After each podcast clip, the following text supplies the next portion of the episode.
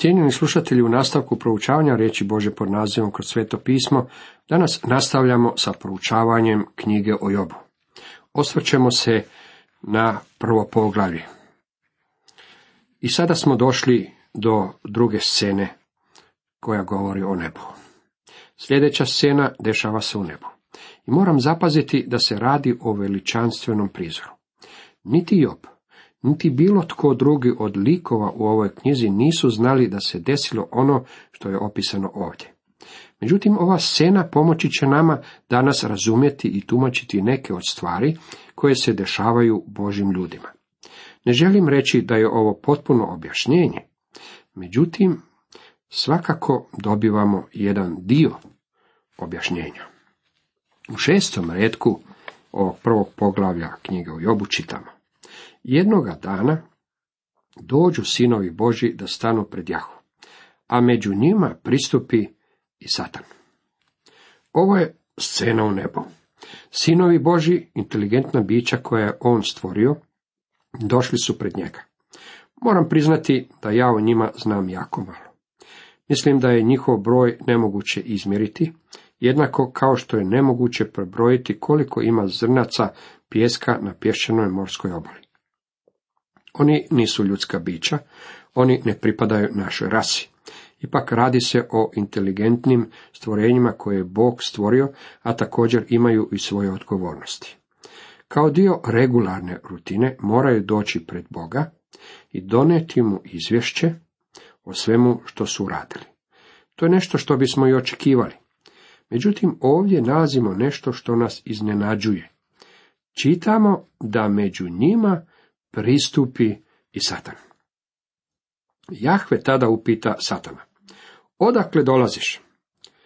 Evo, prođoh zemljo i obiđoh je, odgovori on. I Sotona mora podnositi izvješće. To je začuđujuće, zar ne? Mislite li da je došao iz pakla? Ne, nije došao odonut. Dragi prijatelji, pakao još nije bio otvoren. Danas još nitko nije u paklu. Ono se neće otvoriti sve dok se na zemlji ne uspostavi tisućljetno kraljevstvo. Pakao je mjesto pripravljeno za đavla i njegove anđele, no oni još uvijek nisu ondje. Činjenica je ta da Sotona ima jednako pristup ovoj zemlji kao što imamo i vi i ja, možda čak i više. Zemlja, to je svijet, je Sotonina domena ili polja rada. On nije bio u paklu. On je rekao da je išao cijelom zemljom. Hoće se reći čitavim svijetom. Sjetimo se da ga Biblija naziva Bogom ovoga svijeta i knezom vlasti zraka. Po tome znamo da ima veliku vlast i slobodu na ovoj zemlji.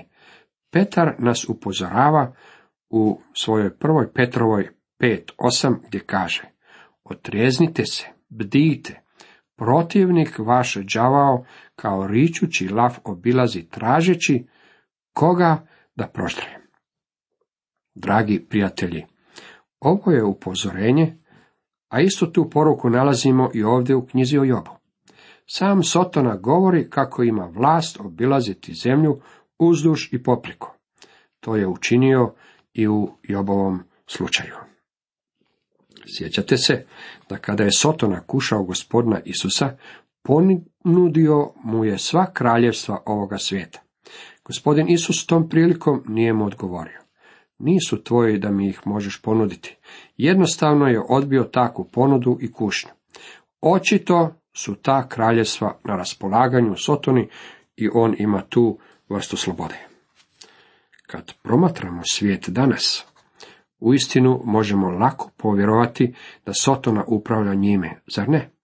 Bog ima konačnu vlast nad svime, međutim dao je Sotoni stanovito razdoblje slobode. U Bibliji čitamo da svijet u kojem vi i ja živimo kontrolira Sotona.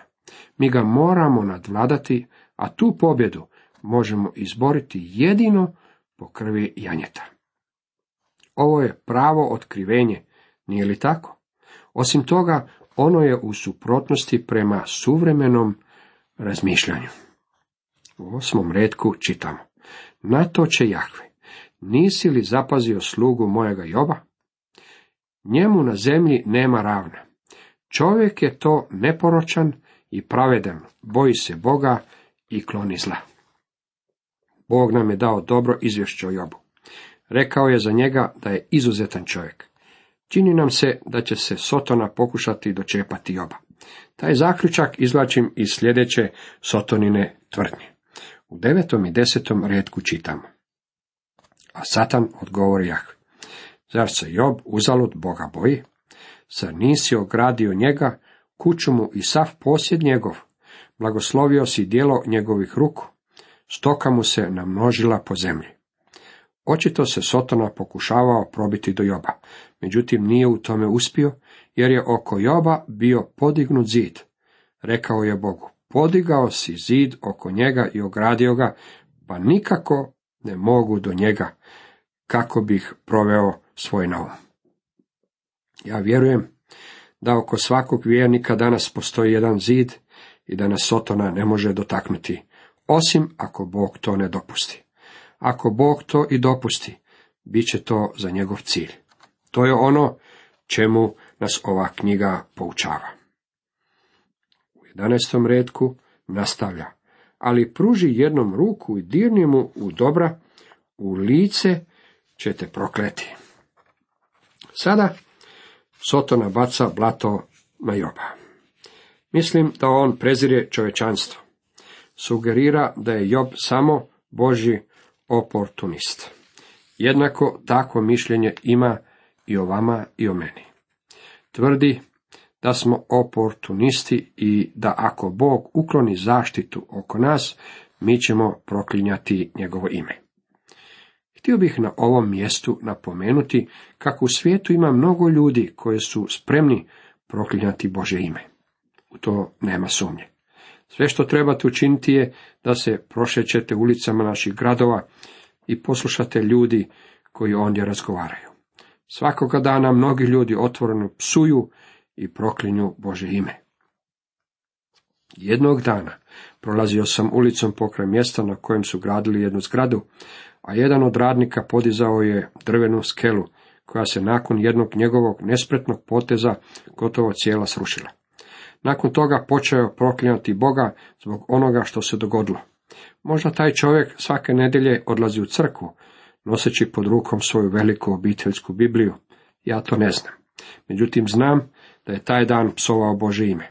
Takvih primjera ima bezbroj i možemo ih čuti gotovo svakodnevno. Problem je u tome što ljudi nisu u pravom odnosu s Bogom, jer da jesu, ne bi izgovarali te riječi. Job je oko sebe imao podignut zid zaštite. A kada je Sotona shvatio da mu ne može ništa, rekao je, kako bih volio doprijeti do njega. Sotona mrzi čovječanstvo. Nikako ne mogu shvatiti kako neki ljudi imaju želju služiti Sotoni, kad znamo da nas on prezire. Ja nikako ne bih želio takvog gospodara. Ja želim gospodara koji me voli i koji suosjeća sa mnom. A takvog gospodara ja imam. To je Isus Krist, koji je dao svoj život da ja mogu živjeti. dvanaesti redak ovog prvog poglavlja dalje kaže. Nek ti bude, reče Jahve Satanu. Sa svime što ima radi što ti drago. Samo ruku svoju na nj ne diži. I Satan ode ispred lica Jahvina. Ovdje učimo kako Bog dopušta Sotoni da nam oduzme one stvari u koje se mi kao ljudi pouzdajemo. Znam da kad nam se uzme naša dekica sigurnosti, osjećamo se bespomoćno, nesposobno i izgubljeno u ovom svijetu. U takvim trenucima mnogi od nas vape Bogu. Zapazite kako će Bog dopustiti Sotoni da ovom čovjeku oduzme svu njegovu imovinu. Vjerujte mi, Sotona bi nas najradije uništio kad bi mogao. Klevetao je i Boga i Joba, izvodeći zaključak kako Bog nije dostojan da ga Job štuje zbog toga što je on Bog, već da mora kupovati Jobovu ljubav. Sotona je neprijatelj i Boga i ljudi. U nastavku scena treća. Natrag u zemlju Uz. U trinaestom retku čitamo. Jednoga dana, dok su Jobovi sinovi kćeri jeli i pili vino u kući najstarijeg brata, dođe glasnik Jobu i reče, tvoji su volovi orali, a magarice pokraj njih pasle. Kad iznenada sabeci navališe na njih i oteše ih, pobivši momke oštrim mačem, jedini ja utehoh da ti ovo javim. Jobova djeca dobro su se provodila, dragi prijatelji. Išli bi od kuće jednog brata do kuće drugog brata i svaki dan priređivali bi gospe. Stvarno su uživali u onome što im je njihov otac mogao priuštiti. Dođe glasnik Jobu i reče, tvoji su volovi orali, a magarice pokraj njih pasle. Kad iznenada sabejci navališe na njih i oteše ih, pobivši momke oštrim mačem. Jedini ja utekoh da ti ovo javim. Job je živio ugodno mirnim životom. Međutim, iznenada su se počele dešavati čudne stvari. Nije niti slutio da ima ovakvih neprijatelja, no napali su ga sabejci i odveli njegovu stoku. Dok je on još to govorio, dođe drugi i reče, oganj Božji udari s neba, spali tvoje ovce i pastire, te ih proždre. Jedini ja utekoh da ti javim. Oganj Božji, ovo je zanimljivo. Zafrkavao sam jednog svog prijatelja koji se bavi prodajom polica osiguranja. Ne znam jeste li znali, međutim na njegovim policama osiguranja između ostalog piše kako one nisu valjane u slučaju da kuća bude uništena činom Božjim. Uvijek Boga krivimo kada nam je nešto uništeno. U Jobovo doba ljudi su razmišljali na isti način. Zašto ovaj čovjek nije rekao oganj, Sotonin? Tko je to učinio? Pa naravno, Sotona je bio odgovoran. Zašto na policama osiguranja ne piše ne vrijedi u slučaju da Bog dopusti Sotoni da uništi moju kuću? Dok je još govorio, dođe treći i reče, Kaldeci navališe sa tri čete na tvoje deve i oteše ih, pobivši momke oštrim mačem. Jedini ja utekoh da ti javim. Vrlo često govorimo o variranju cijena dionica na burzi.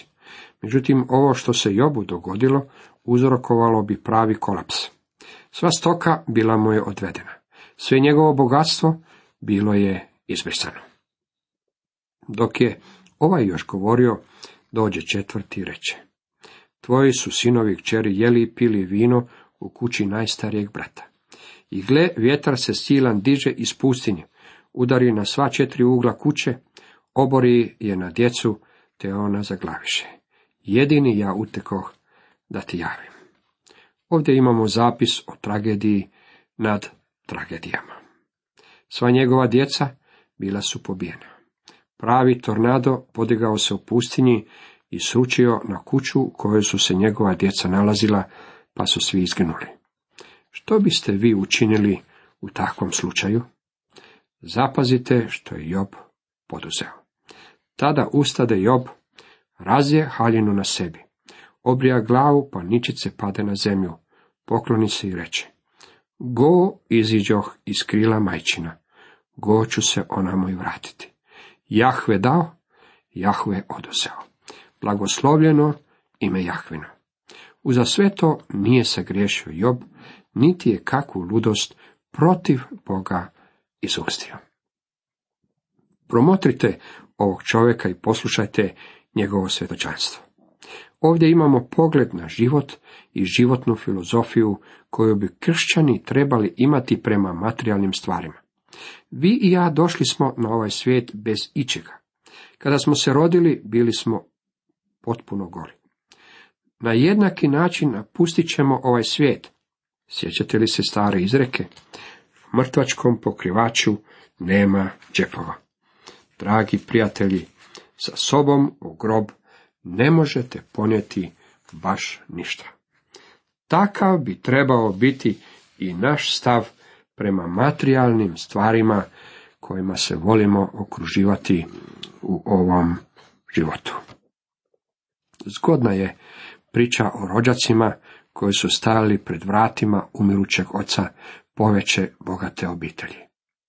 Čekali su da starac umre i da obiteljski pravnik iziđe iz sobe. Kada je izišao, svima je objavio da im je otac umro.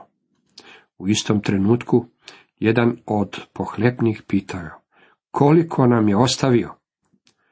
Pravnik mu je smirenim glasom odgovorio, ostavio vam je sve. Ništa nije ponio sa sobom. Tako će biti i sa svakim od nas. Bez obzira na to koliko dobrih djela imate ili koliko vam je čvrst i siguran sef u banci, koliko ste bogatstva naakumulirali ili na koliko ste svoto osigurani. Kad vi ili ja otiđemo sa ovog svijeta, otići ćemo kako smo i došli. Vrlo je važno da ovu činjenicu uklopimo u svoju životnu filozofiju. Možda danas živite u kući od milijun dolara ili živite u straćari. Možda imate bogati bankovni račun ili nemate ništa s čim biste mogli računati. Možda imate sef u banci ispunjen dionicama i zlatom ili nemate niti najobičniju limenu kutiju. Bez obzira na to tko ste i što značite u ovom životu, svi ćemo otići na jednaki način.